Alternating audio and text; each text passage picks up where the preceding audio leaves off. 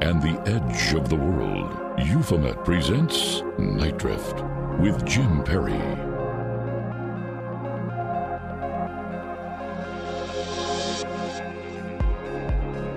From the hinterlands, concealed by fog at the intersection of society and strange, this is an interview series about the unknown and our relationship to it.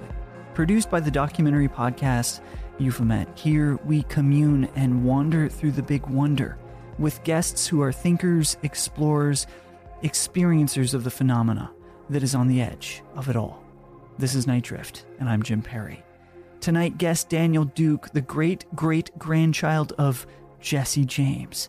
He grew up surrounded by stories of lost outlaw treasures, and for more than two decades he has been researching the mysteries involving his connection with family, Freemasonry, the Knights Templar, and the secrets of the wild, wild West.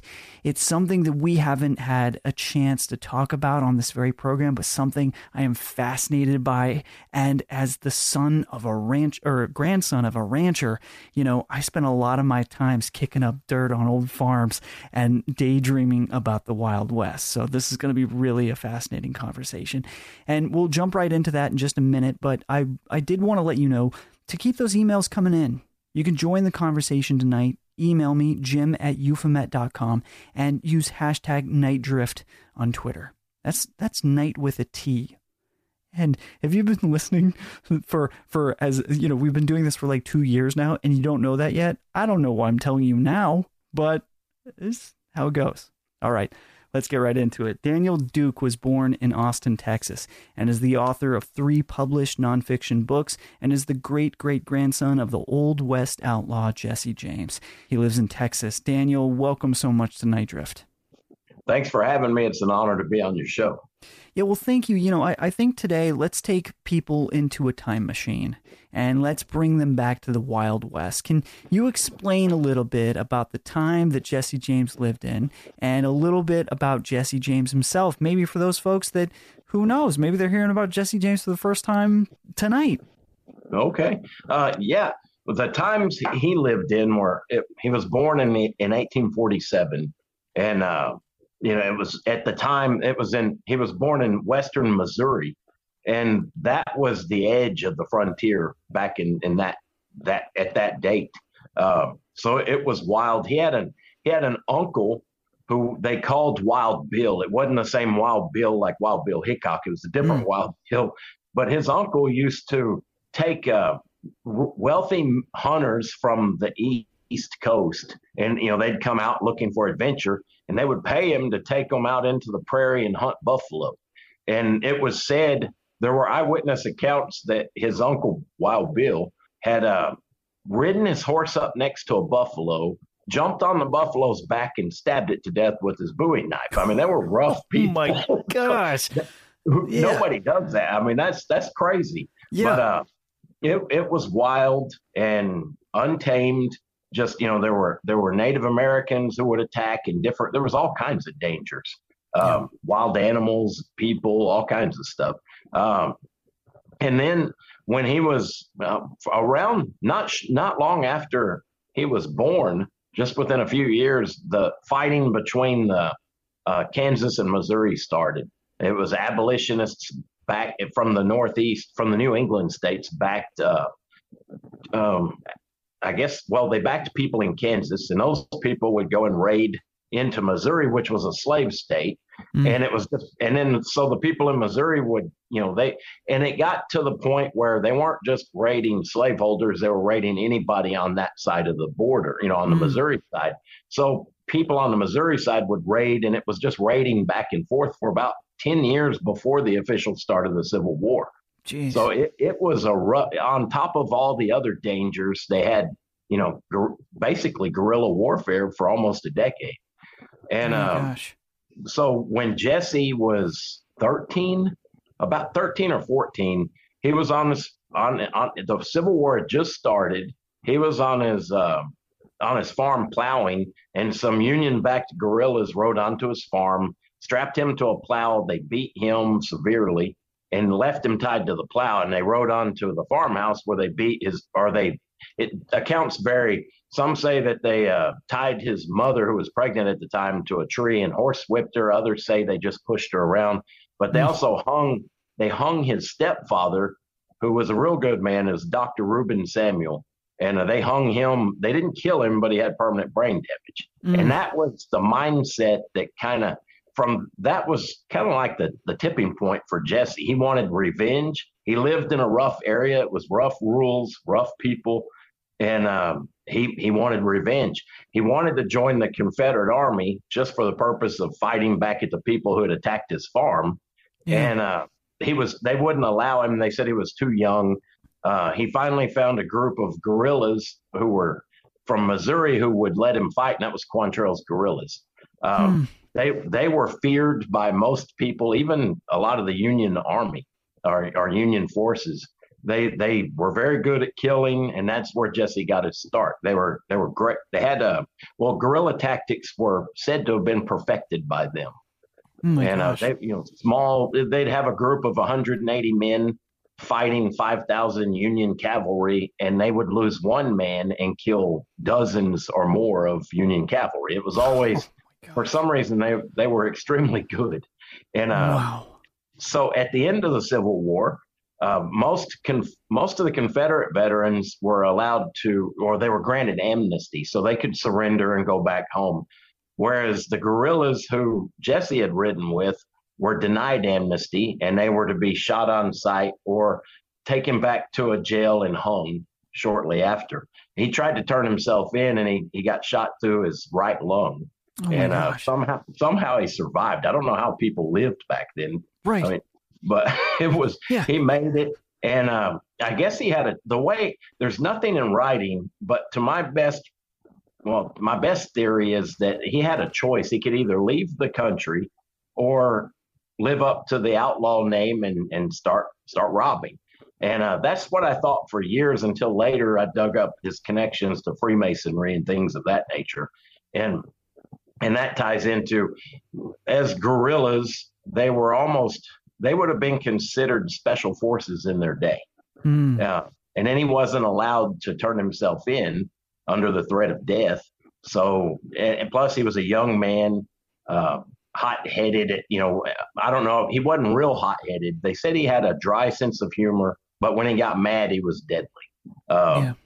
And that's what started his outlaw career. He started, he and the Younger brothers, who, by the way, uh, Cole Younger and his other brothers, they they came from a Union family, but Union-backed guerrillas robbed and murdered their father, and that's why they rode with Quantrell's guerrillas. Oh, my gosh. Uh, So they were in the same boat. They teamed up. Frank and Jesse James, who were brothers, teamed up with the Younger brothers, and they formed the James, James Younger gang. Uh, they started robbing trains, banks, stagecoaches, um, and just they, they did it for over fifteen years. Yeah. And got away with it. Most people didn't have a career like that uh, that would last, you know, an outlaw life. It's not a long You don't have very long lifespans, right. But they, they were good at what they did, and they, they applied their guerrilla tactics to their, their robbing. And that's well, it. I mean, we, you, you have these you have these kids, these children, basically with yeah. their backs up against the wall, right? In a world yeah. that's responding to them in one way, and that's with violence, and you know, take or be taken from, and that has to have had like completely influenced his life from the end of it, I suppose. And I, I think some of that is where some of the story gets gets really fascinating, interesting as well. And, and so we'll go into that. And, and as you said, maybe the discovery of being a part of some fraternal orders. Um, but, you know, when when was it that you first, you know, learned that you were related to Jesse James? Was that something that you had always known about as a child, or when did that occur? We we grew up hearing the stories as, as children. My mother, she grew up hearing the same stories. It was passed on. Every every generation had told the stories that uh, Jesse didn't die as history stated, and then he moved to Texas, changed his name, and died at an old age in nineteen forty-three at the age of ninety-seven years old. Wow. As a farmer in Blevins, Texas, which is roughly twenty-two miles southeast of Waco, Texas. Wow. Out in farm country. Yeah. And what was your response to that as a kid? Did you ever have a time where uh, you rejected this idea or you thought it was family lore? Just to give an example, for a long time, my family thought that we were of Irish descent on my father's side. Recently, within the last year, we took a uh, actually an ancestry test, and we could have not been more wrong. And let me tell you this, like, let me tell you this, Dan, like, it was really hard to approach my brother who had a shamrock tattoo and tell him what the truth of it was. That would be hard. Oh my God. Yeah. But, but but families, you know, they do have these lores, they do have stories, and sometimes, you know, you don't know what's fact from fiction and what's a tall tale. But how about you? How did you weigh in on that? Yeah, we, you know, as a child, I thought I had no no reason to disbelieve it. But then when you go to school and you you know, you read little bits in history about Jesse James and how he was killed by Bob Ford in eighteen eighty-two. Um, I thought, okay, how could he have faked his death? Everybody said, you know, there's a picture of the guy dead, and it made me wonder. And uh, but then the family stories always sounded so convincing. And my mother is my late mother. She passed away in twenty fifteen. Name was Betty Dorset Duke, and she wrote three books about it. Um, she decided when my sister and I went to college, she had enough time where she could pursue other interests, and she wanted to find out once and for all who was telling the truth, accepted history or the family story. Yeah. And uh, we got all, she gathered all our family photographs, and my sister and I helped her research on, on, on the side. Um, but we had our family photographs that looked like the James family to us, but we, we knew better than to just say, oh, you know, he- hello world, look at this. You know, we've, we've verified this. We had to have experts. Uh, so we went to the Department of Public Safety headquarters in Austin. They have a forensics department, and they're our version of the state police here in Texas. Um, we went their forensic lab, their their their experts to, verified that our photos matched the historically accepted photos. And then we took the photos to the photographic forensic analyst. Uh, I can't say that right. My tongue, I'm tongue tied today. It's uh, a lot of words. Let me tell you. Analysis lab at the Austin Police Department, and they they verified our photos matched. And there was a third group. My mom, she for some reason she wanted three three opinions, so we had two that that were on our side, and we went to uh, Visionics in New Jersey, who ended up getting purchased by another company, but they were world leaders in facial recognition technology. And they also verified that our photographs matched the, the historically accepted photographs of Jesse and some of his family members. Even um, his mother, who was wearing a homemade dress, it, she had this, the exact same dress with the exact same pattern, uh, same missing arm, same face. Everything was the same. Oh my um, gosh. Her, down to the eyeglasses she wore, every every detail, all matched. So we were excited, and my mom went to, she thought, okay, the world's gonna love this. So she wanted to call um she called the James Farman Museum in Missouri, thinking they would love to know that Jesse wasn't killed by Bob Ford, he faked his death, and that was the last thing they wanted to hear, which we were shocked. We were so naive going into this, but uh we were shocked. I thought, how could they not like that? I thought they sided with Jesse. um but but yeah. um Found out later, I think it boiled down to money. Um, hmm. They wanted to shut her up. They started attacking her shortly after that, uh, online and uh, phone calls at night. And it escalated over the years to death threats. The F B I got involved and finally put a stop to it, fortunately. Um, but oh my gosh. I, I, the only thing I, we I started looking into how much money they brought in at their museum. And this was in the nineties. They were bringing in seven million a year in the late nineties on average. Oh, and it was a poor, yeah, so it was a poor county. Uh, right up the road from there is the house in Saint Joseph, Missouri, is the house where Jesse was allegedly murdered. And that was bringing in a ton of money. So I think it was hurting pocketbooks, and it made people do irrational things. Uh, It makes sense. I mean, that is a story that is echoed in the paranormal sphere all the time.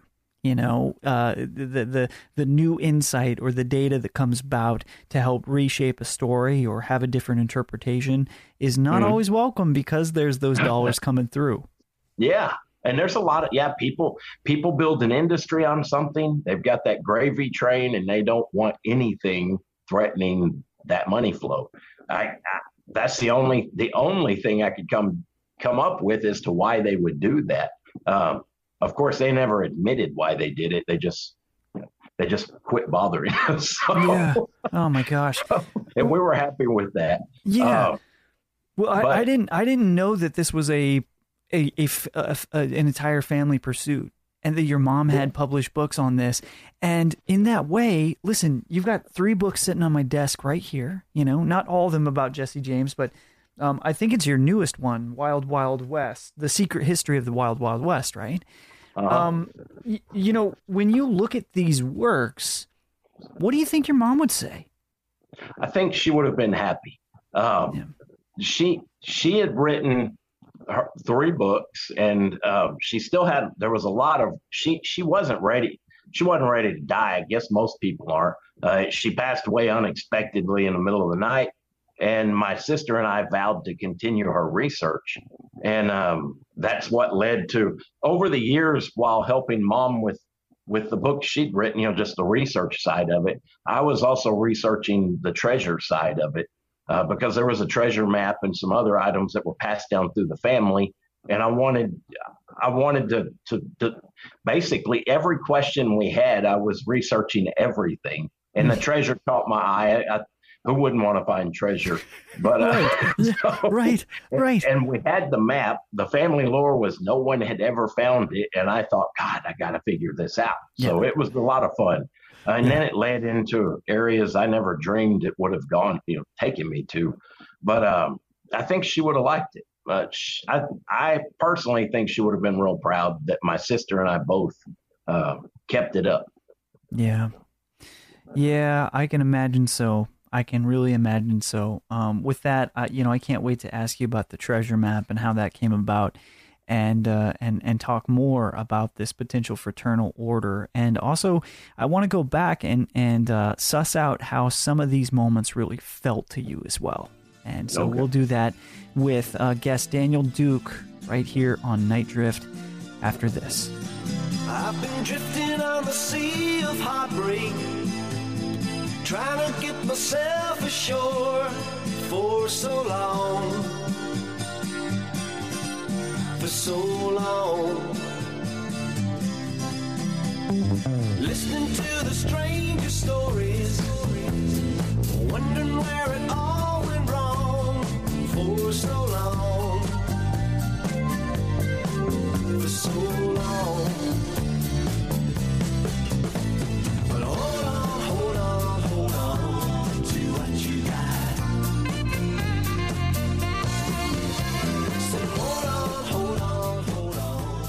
Follow Night Drift with Jim Perry on Spotify and subscribe on Apple Podcasts to receive new episodes of Night Drift automatically and gain access to all of our past episodes.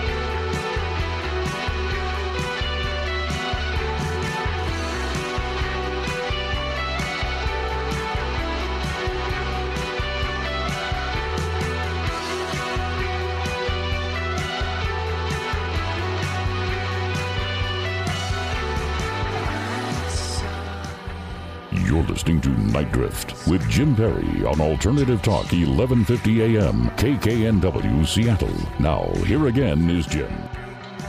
This is Night Drift. I'm Jim Perry. You know, we now have an ad-free Euphomet podcast feed for subscribers. and you can use it wherever you listen to podcasts. Just go to euphomet dot com and click the top banner to become a patron today. Unlock ad-free shows and access to the occasional hangout when those happen on there. And thank you, of course, to those that have subscribed, and thank you for listening tonight. Um, a very interesting program. Our guest tonight, Daniel Duke, has has this book out. It's it's not the newest book, in which I thought for a minute it was, but it's this great book, Jesse James and the Lost Templar Treasure, Secret Diaries, Coded Maps, and the Knights of the Golden Circle. And it's an investigation into the lost treasures of Jesse James and the Freemasons and their connections to the Templars, Rosicrucians, and the Founding Fathers. Daniel, great to have you on Night Drift tonight, my friend. Thanks. It's great to be here. You know, uh, if someone were to ask me what this book was like, I would say it's like Da Vinci Code set in the Wild West. That's that's exactly right. Um, that yeah, it's and I've often told people um, if you know the Da Vinci Code was said to have been based off Holy Blood Holy Grail, um, and I I believe that this story is a continuation of the story written about in Holy Blood Holy Grail. Yeah. Or the it's only without the religious aspect to it. Yeah. Um, it's yeah. got some religion, but not, you know, the esoteric traditions. But I, I, I didn't touch on, you know, the whether or not Jesus had a baby. So, right.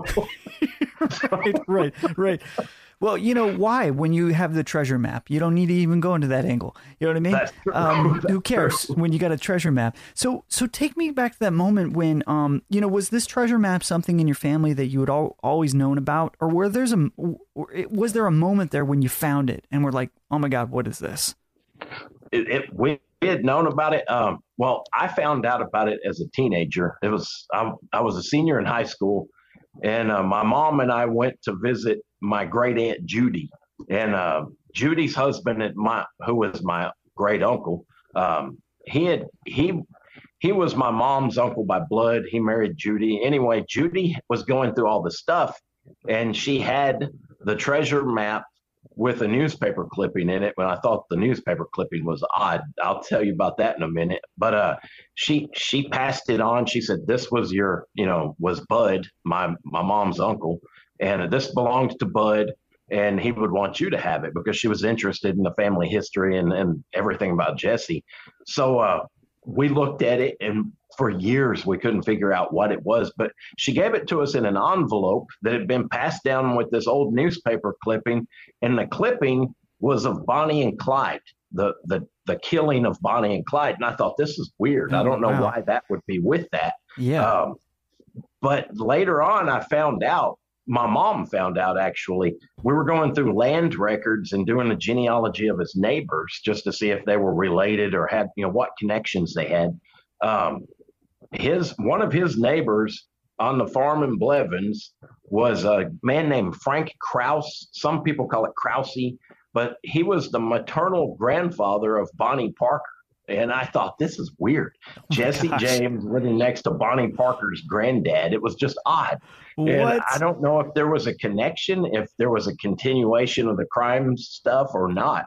And that's something I'd love to find more answers to, but I've, I haven't been able to find anything other than that's an odd coincidence. Yeah, um, yeah. He was the first man to sh- teach me how to shoot a gun. Yeah, yeah. That was, and then, um, oh God, all the stories that came, came about that. But with the, the treasure map, we, you know, it, it passed on down the family along with, we also had, um, a diary, one of Jesse's diaries from eighteen seventy-one to eighteen seventy-six. Mm. And in that, he mentioned a lot of known gang members and other people, uh, cattlemen who were famous cattlemen in Texas. Who uh, nobody, I, I never would have dreamed they had a connection to Jesse until we saw their names and addresses in his diary or daybook. Wow. So yeah. It was really cool. There was a big, he had a lot of connections, and every one of those those cattlemen had connections with uh, Quanah Parker, who was a Comanche chief, and uh, you know his he was half white, half Comanche. His dad Nakona, I believe was his name, had kidnapped uh, Cynthia Ann Parker, and uh, you know they had. Quanah Parker, and he was the last great Comanche chief.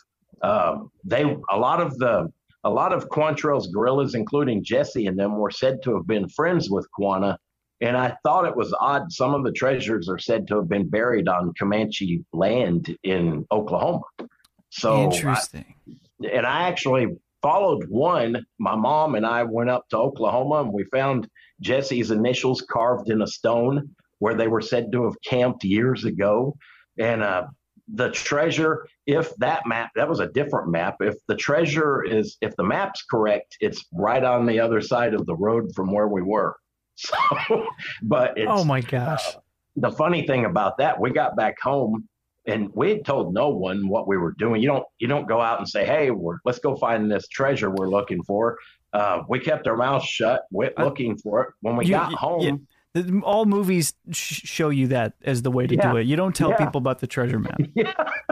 So we get back home, and as soon as within thirty minutes of walking in the door, the phone rang. My mom picked it up, and uh, that kind of dates us. It was, you know, she picked up the phone instead of the cell phone. But anyway, uh, the, there was a man telling us that's not our that that treasure is not meant for us, and to keep away from it. And I oh. thought, how do you know who we were, where we were, and what we were doing? And how yeah. do you find our number? I mean, the whole thing was strange because we we had an unlisted number on top of that, especially after the death threats we'd had. So it was oh it was gosh. a little, little that was odd. So uh, and then that, wow. that it, I I, can't, I tend to get off. Go there's a million rabbit holes I can go down with. No, that's story. okay. I, I have a feeling that I'm gonna uh, tempt you to come back on the show. So go down okay. as many rabbit holes as you want because we got we got so much time. But okay, so so to backtrack, first of all, you said that was a different map. So how many yeah. how many maps did you find? There's a lot of maps floating around out there that have been altered, um, treasure. And then there's guys that were just trying to make money. I'll sell you this map. You know, well, why don't you go find it yourself if you've got the map? But, yeah. uh, it's, it's, and, and then that's a whole nother thing. A lesson I learned, just because you know where something is doesn't mean it's accessible. Um, mm. there, for, like the man who gave us the phone call, um, There's, there's a, I think a lot of them are watched. If they're a large treasure, like that one was said to have been two million dollars in gold that was mm. in uh, placer. Some say placer gold, others say um, Mexican coins because they'd robbed the train of uh, a gold train and killed the Mexican federales and took the gold. And uh, mm. that, that was, the, that was one of the stories. So we're not sure. We're just, you know, it's supposed to be a lot of gold. I don't know if it was placer gold or coins or what, but uh, it's, when it's large catches, I think I think most of those are still watched. Yeah.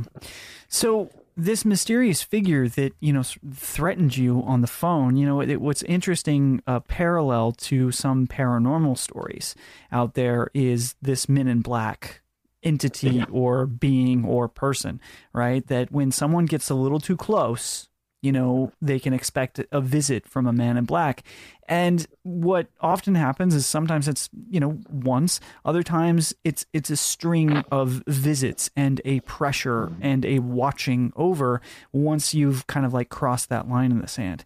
Was that the first of other experiences of those uh, sort of interactions, or or was it just one time? That that particular that gentleman has uh, he's helped us in the past. For, for the last twenty plus years, uh, he helped. He helped my mom. He helped my sister and I. Uh, he gives. He, it's like he talks in riddles sometimes. Uh, and the, the the frustrating part is he knows everything we're talking about. He knows what we're looking for, but he won't come out and say it. You have to find it on your own. And that really? to me is so frustrating. He yeah. It, And I didn't write that in a book. I probably I don't know if I should even be mentioning it, but I'm not going to tell his name, but uh, or the name he gave us.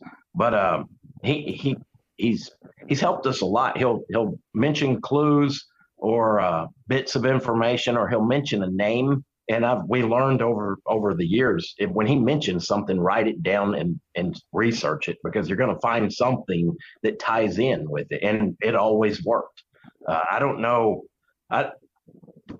I've got theories on that. I'm not sure that I've read about the Men in Black, but he never, he never really threatened, but he would give warnings about certain things like that treasure. Um, yeah. And I, I, I, so, and I heed their warnings after things he's, Um, he's told us things that would happen, and three days later, you see it on the national news. And I'm I, that kind of thing made, made a believer out of me. Oh, so, my gosh. Yeah. Do you remember one of those instances uh, in particular? What, what, what was he? Riots.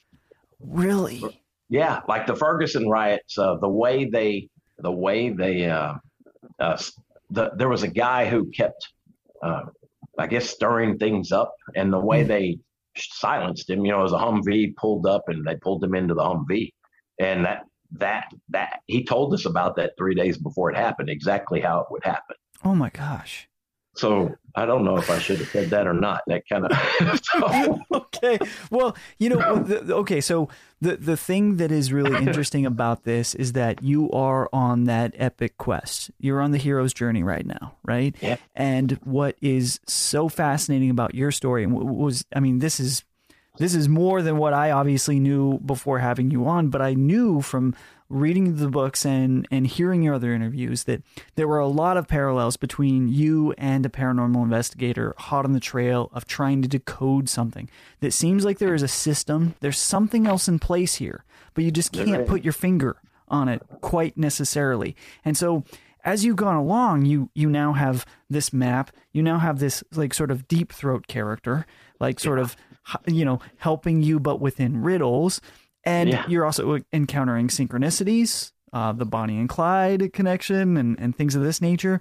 Um, how do you feel right now after completing these three books, being where you're at right now? And we can, you know, we can fast forward to where we're at now in, in a bit, but just right now, how does this pursuit feel to you? And do you, could you have ever imagined you would have been in this like sort of ongoing mystery novel?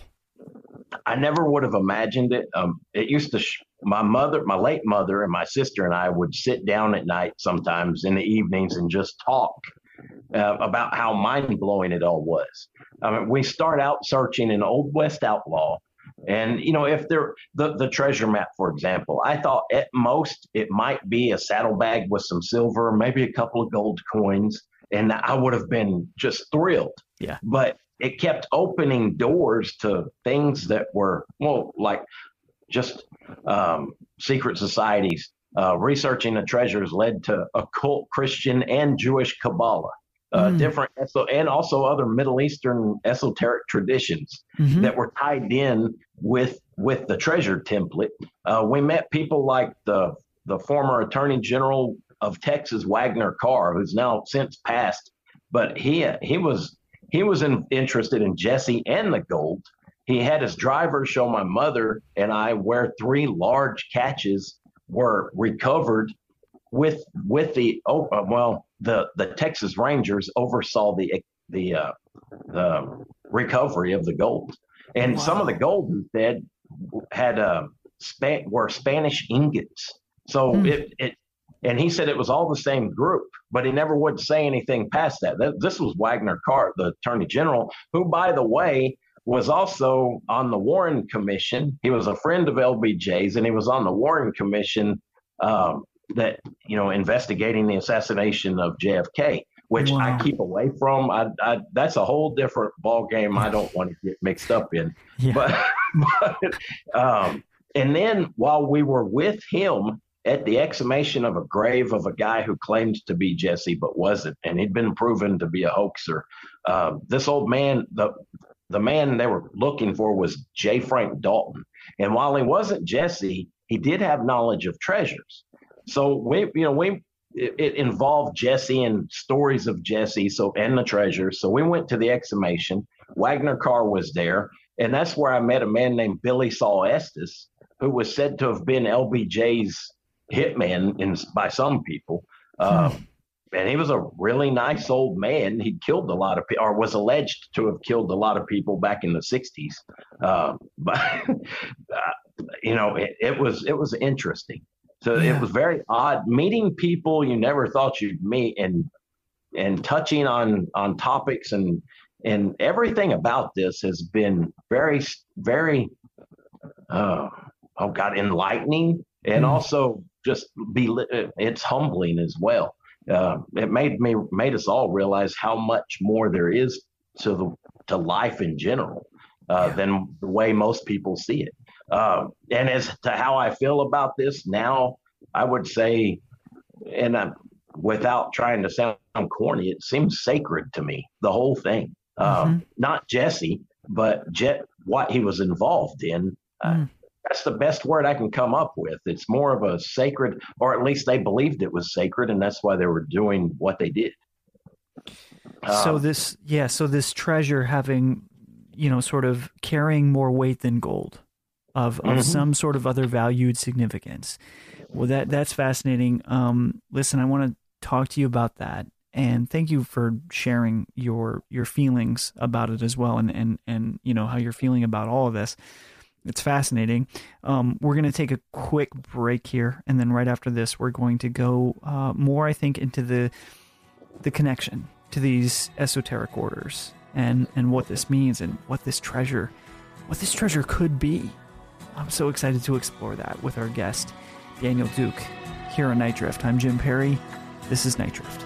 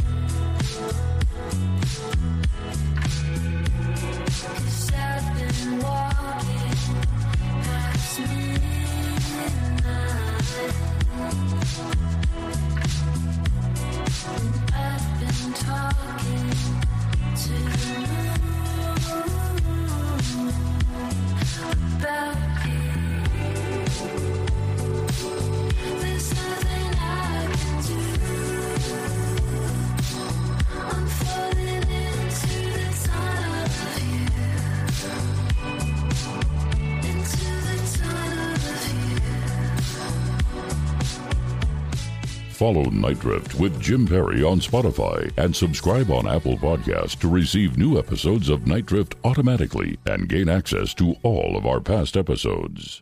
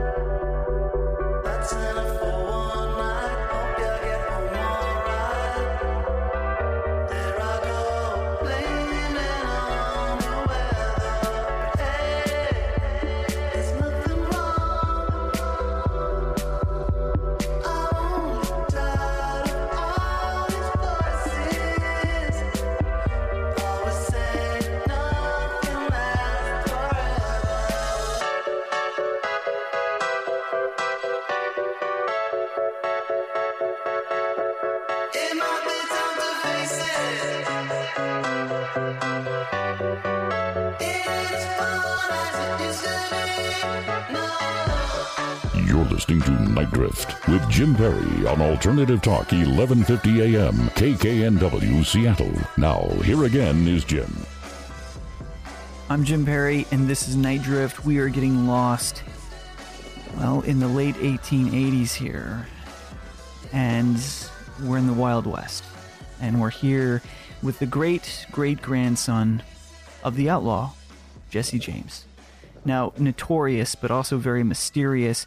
And that mystery keeps being, well, really unwound by Daniel and his mother and his sister as a family that is beginning to embrace and realize there's something so much more mysterious here.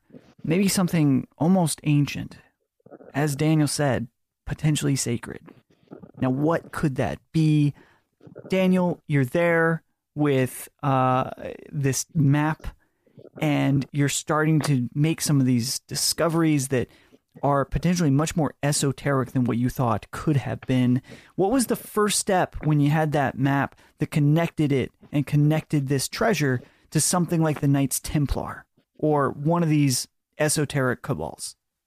Yeah, um, I'm trying to retrace that mentally. Uh, I had, you know, we had the map, and then we'd always heard legends that Jesse was part of a secret society called the Knights of the Golden Circle, who mm. were a pro-Confederate group. Uh, they were kind of like uh, spies and saboteurs for the Confederacy during the Civil War. After the Civil War, they were said to have wanted to gain as much wealth as they could, any way they could, to fund a second Civil War, which always reminded me of rival football teams. The one, the losing side always wants another shot. Um, right. And so I had no reason to disbelieve that. But um, after uh, I'd finally, I there was there was a treasure template called the Knights of the Golden Circle, or K G C. Treasure template, and you can look that up online and find it. It's a rhombus with uh, two circles, two concentric circles, and some some symbols on it. Um, I had, I had, you know, I, I found that, and I'd heard about it. So, but I, there was no scale. Uh, it, no one ever gave a scale or any, you know, anything to go by. But after uh, Wagner Carr's former, you know, Wagner Carr's driver had showed us these three sites plus a. A former World War Two vet, George Roming, who was a thirty-second degree Freemason, showed us the uh, another site that he had when he was ten to twelve years old. Jesse, he lived near Jesse when Jesse was an old man, and Jesse had hired hired George and sworn him to an oath to help him move seven hundred bars of gold, each one each weighing about fifteen pounds um, each. Uh, he had he, he moved them twenty miles from where Jesse lived in Blevins, and they met several two other old men who had also hired boys around the, the age George was. Um, George told us that when it, you know he shortly after that, he and the other two boys lied about their age. They joined the war effort, ended up going to to Europe. Um, George was the only one who made it back alive, and when mm. he got back, all the, all three of those old the elderly men were dead, including Jesse. Mm. And he said he was the only one who knew where this treasure was. And I'm I'm sorry if I'm going down another hole, rabbit hole. Oh, good. Um, he had mentioned that the treasure, um, he, he drew a map for my mom and I. We went to look for it, and it's on Fort Hood Military Reservation. We weren't going to touch that. That's a good way to end up dead or in a prison somewhere. Right. So we just you know backed off. Um, but but it did give me a fourth reference point to use this template on, the K G C treasure template, and see how it worked. And I got the dimensions from it. Well, after getting, figuring that out, I wondered if I stacked those, you know, I made a transparency of it and overlaid it on Google Earth. And it, it turned in, I did this, it took countless hours. I covered most of the United States with, it turns into a grid. It's like a, a grid system for a city, only, wow. you know, with the, only without, like a lot of cities have vacant lots in it, and uh, but this has a lot more vacant lots than, you know, there's no treasure on it. Every spot it shows isn't a treasure, but if there's a treasure connected with Freemasonry and their associated groups, it will be on that grid. Um, wow. I didn't know that at first, but as I was building it, I found out it lined up with the Los Lunas Decalogue stone, which has ancient Hebrew writing in New Mexico. Hmm. It lined up with Victorial Peak, where a giant treasure was supposed to said to have been found. And it was even mentioned, that treasure was mentioned in the Watergate hearings. Um, mm. it, li- it lined up with Oak Island. Uh, Scott Walter had written about the Hooked X. It lines up with the the Kensington Rune Stone that he had written about. Mm-hmm. Um, Oak Island, the Newport Tower, a lot of areas of historic significance or mysterious, you know, historic interest. And also other known treasure sites. Um, and it went further. It ends up lining um, that it was a grid system. I found out it was a large, medium, and small template. And I didn't, I couldn't understand why. I started, I wanted to know why the certain dimensions of these templates. And so I started looking at, it ended up, to make a long story short, it led me to Kabbalah and Gemat- Gematria. Um, And it, it started, things started clicking and making sense. Uh, it also tied in uh, everything about our story. It seemed like Masons were coming out of the woodwork. Mm-hmm. We kept, we were meeting more Masons than we that I knew ever existed. Um, and it uh, tying, Je- I knew Jesse was a Mason under his alias. He had connections with Albert Pike, the famous thirty-third degree Mason. Yeah. Um, I traced that back, and while tracing that back, I came across writings of Marie Bauer Hall, who was the wife of Manly Palmer Hall, who wrote The Secret Teachings of All Ages. Wow. She had written a story about this treasure in, in Williamsburg, Virginia, under a church called Bruton Parish Church. Uh, people had mocked her. She she found encrypted writings and symbols in the works of Shakespeare, which led her to Williamsburg. In the church cemetery, there were uh, like encryptions and anagrams on uh, on tombstones, which led her to the original foundations of the original church that was there. And I thought, okay, this, people people mocked her, and she proved them wrong. And she went further to claim there was a vault beneath that church, twenty feet down, that uh, contained treasures. Uh, and Manly Palmer Hall had helped her by this point. Uh, they both claimed this vault contained treasures that were, you know, traditional gold and silver and jewels. But it went further, and they they stated that they had uh, it contained information and documents that would shake the foundations of history and also religion. So, yeah, I, I, the, oh I thought, my God, this is insane. And not only that, that treasure. Um, That's when I discovered it was more than just a grid system, the large, medium, and small templates, which make up basically three grids. Uh, it, it also included the big treasure template map that's in the shape of the Kabbalistic Tree of Life. Wow. And, and what I was trying to figure out, how would this grid system coincide with that? And I, I had no clue until I realized it was a symbolic of a veil. And with the Kabbalistic Tree of Life, they have uh, three three veils of negative existence. Mm-hmm. And that's where the, it all started clicking. It fell in place. I, I, you know, while researching that, also was one, I wanted to know who came up with this. That it seemed amazing to me. So, uh, yeah. you know, backtracking all the Masons, I know uh, Sir Francis Bacon was said to have been the father of mo- modern-day Freemasonry. And I tracked it back to him, and I thought, okay, that's this is the guy who started it all. Everybody else who came after him, you know, just followed along with his uh, plan, or him, he and his group. There was a man named DeVere and others who were mm-hmm. involved with him. Um, I thought th- this is the guy who did it, uh, and that, I was satisfied for a couple of days, two or three days, and then that nagging questions kept bugging me, and I, I kept digging and found out his mentor was John Dee. Um, wow. No, said to have been the original double oh seven, yes. uh, alchemist, all this, a wizard. Um, it went beyond him. I kept tr- just, tr- it, I ended up tracing it from John Dee back through, well, it was Freemasons, Rosicrucians, uh, alchemists. It went back to Jewish rabbis, and it was a long line of rabbis, Abraham Zacuto and a lot of others, uh, Abraham Abulafia, Uh, Paolo Riccio, who wrote a book in fifteen sixteen, which has a, I, I, I had a picture of that in my first book. It's got the hooked X that Scott Wolter had discovered. It also it's and it's a map of the New World. He's pointing on the floor. It's like a hidden map in the tiles of the floor in the illustration. But it went past that to a famous rabbi known as Rashi, who was the favored court guest of Hugh, the Count of Champagne, who was one of the founders of the Knights Templar. And I finally found my answer with that. I, I still feel like I can sigh a big relief. Uh, I found the guys who started it. It ties back to the Templar and the legends of their treasures. I'd read Holy Blood, Holy Grail. It all seemed to fit with that very well. So I decided to write the book. Uh, Mom had died uh, about, a, about a year and a half earlier.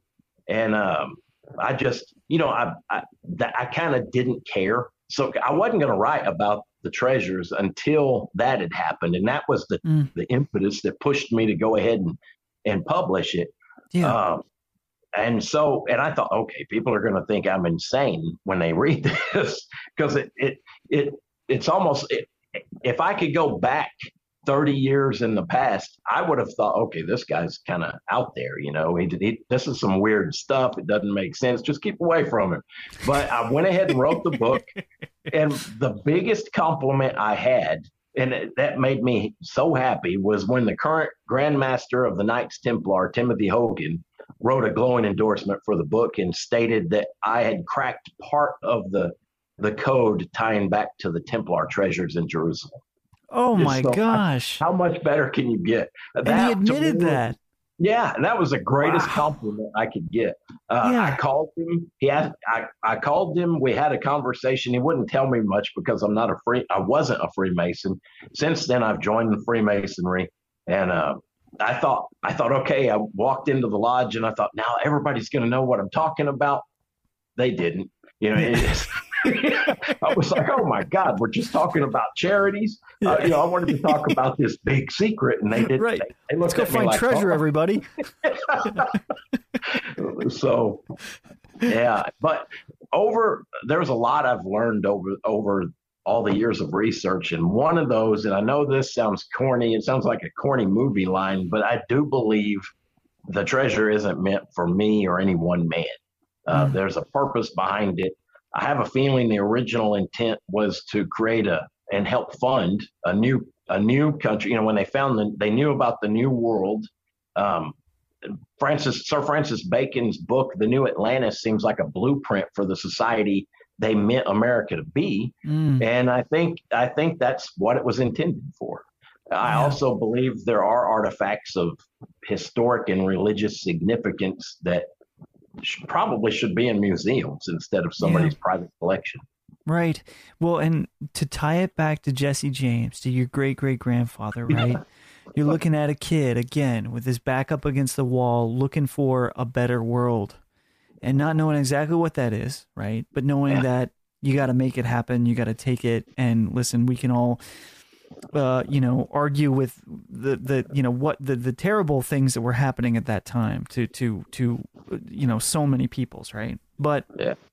the idea being that you know he would be someone that co-signs on this this mission to create this better world, to create this. So that that's fascinating. Um, listen, uh, I could talk with you for so long. Daniel, this is amazing, and I mean, you started bringing up John Dee, and then I started thinking about Enochian magic and how that could factor into this, and here we go, and yeah, uh, yeah now we're talking about Jack Parsons. All right, here.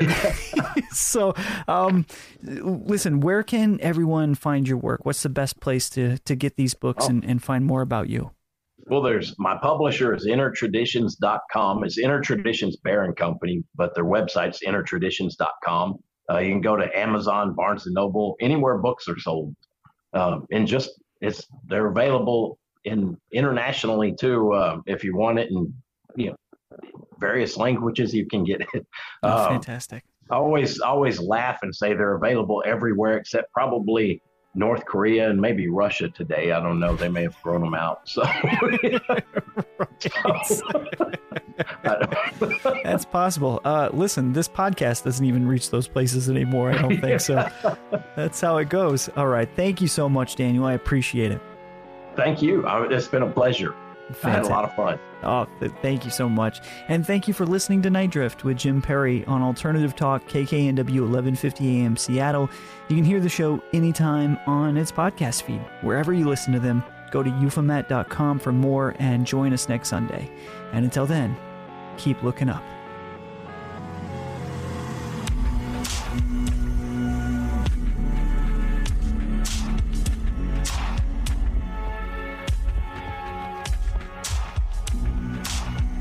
Follow Night Drift with Jim Perry on Spotify and subscribe on Apple Podcasts to receive new episodes of Night Drift automatically and gain access to all of our past episodes.